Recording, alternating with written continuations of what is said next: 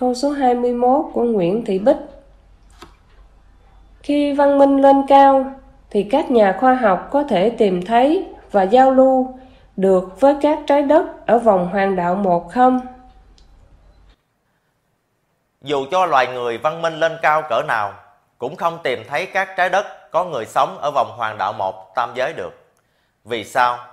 Vì trong bầu hoàng đạo một có 6 trái đất giống như là trái đất mà chúng ta đang sống. Mỗi trái đất cách nhau 500 triệu cây số, không vật thể bay nào có khả năng bay đến được.